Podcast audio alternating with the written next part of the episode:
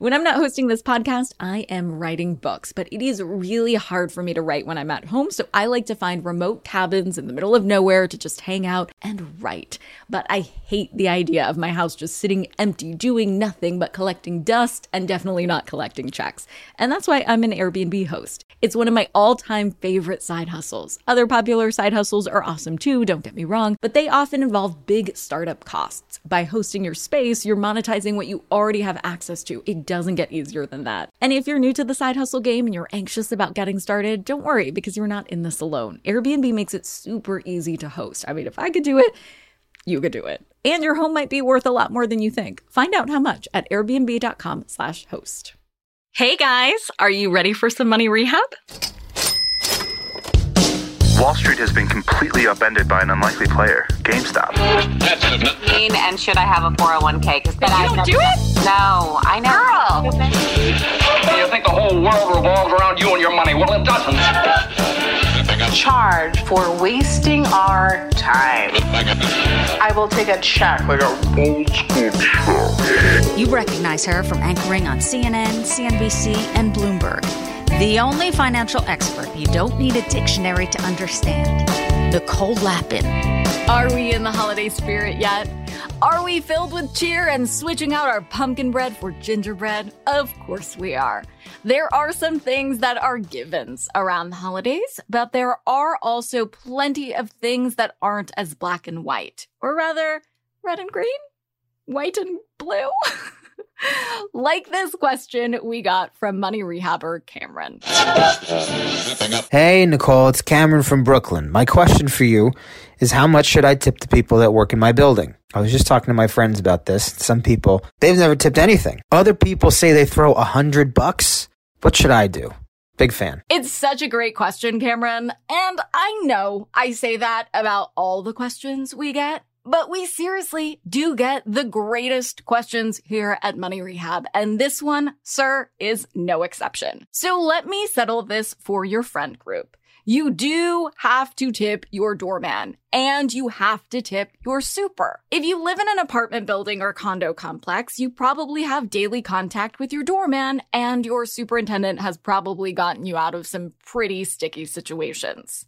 It is standard to tip these folks around the holidays, but also, don't you think you should? They really are the MVPs of your building. And so it's only right that you show them a little love around the holidays. Tipping varies widely by region, as rent does. So asking your neighbors, especially those who have lived in the building for a while, is a good way to figure out how much you should be tipping. If you're still not sure, calculate 5% of your monthly rent and offer that as a cash tip.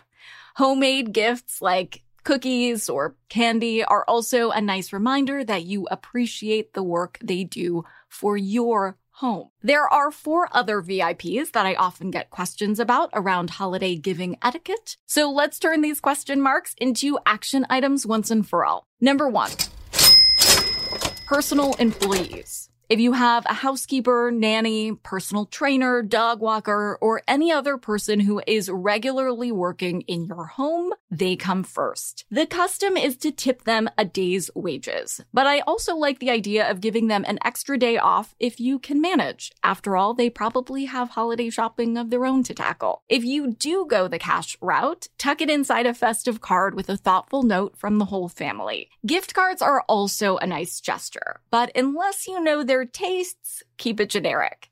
Visa or Target gift cards are usually a safe bet. Number two, teachers.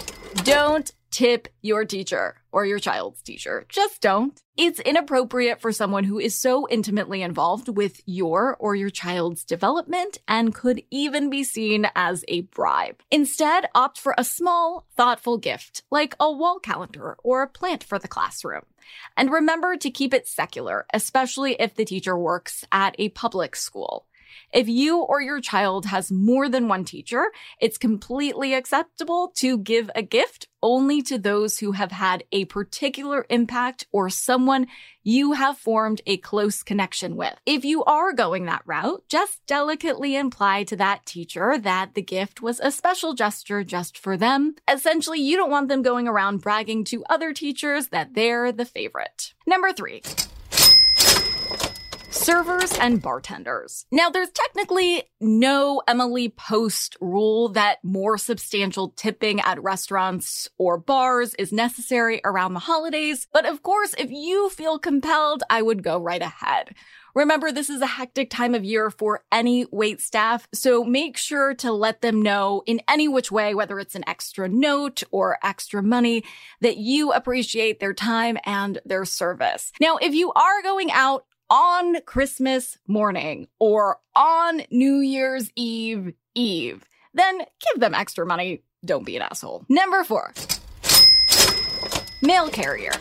You may not see him or her every day, but your mail carrier is probably the busiest person you know this time of year. Just remember that U.S. Postal Service regulations prohibit them from collecting a tip or gift worth more than $25.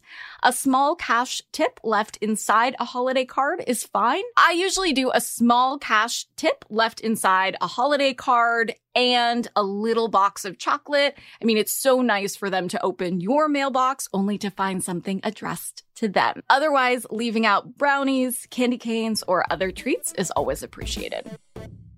For today's tip, you can take it straight to the bank. While it is absolutely true that it is the thought that counts, cash is a thought that counts the most.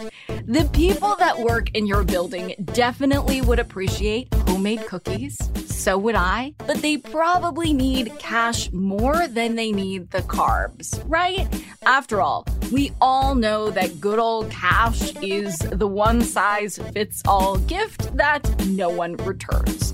So if your spending plan allows for it, show your appreciation with some cash. If your end of year spending plan is a little bit tight right now and you're having a hard time scraping cash together, listen to Money Rehab episode 173 Holiday Gifts That Won't Break the Bank. That's all for today's episode. Until next time, I'll be crossing my fingers that you made the nice list so you get some holiday gift love in return. Money Rehab is a production of iHeartRadio. I'm your host, Nicole Lapin. Our producers are Morgan Lavoie and Mike Coscarelli. Executive producers are Nikki Ettore and Will Pearson. Our mascots are Penny and Mimsy. Huge thanks to OG Money Rehab team Michelle Lands for her development work, Catherine Law for her production and writing magic, and Brandon Dicker for his editing, engineering, and sound design. And as always, thanks to you for finally investing in yourself so that you can get it together and get it all.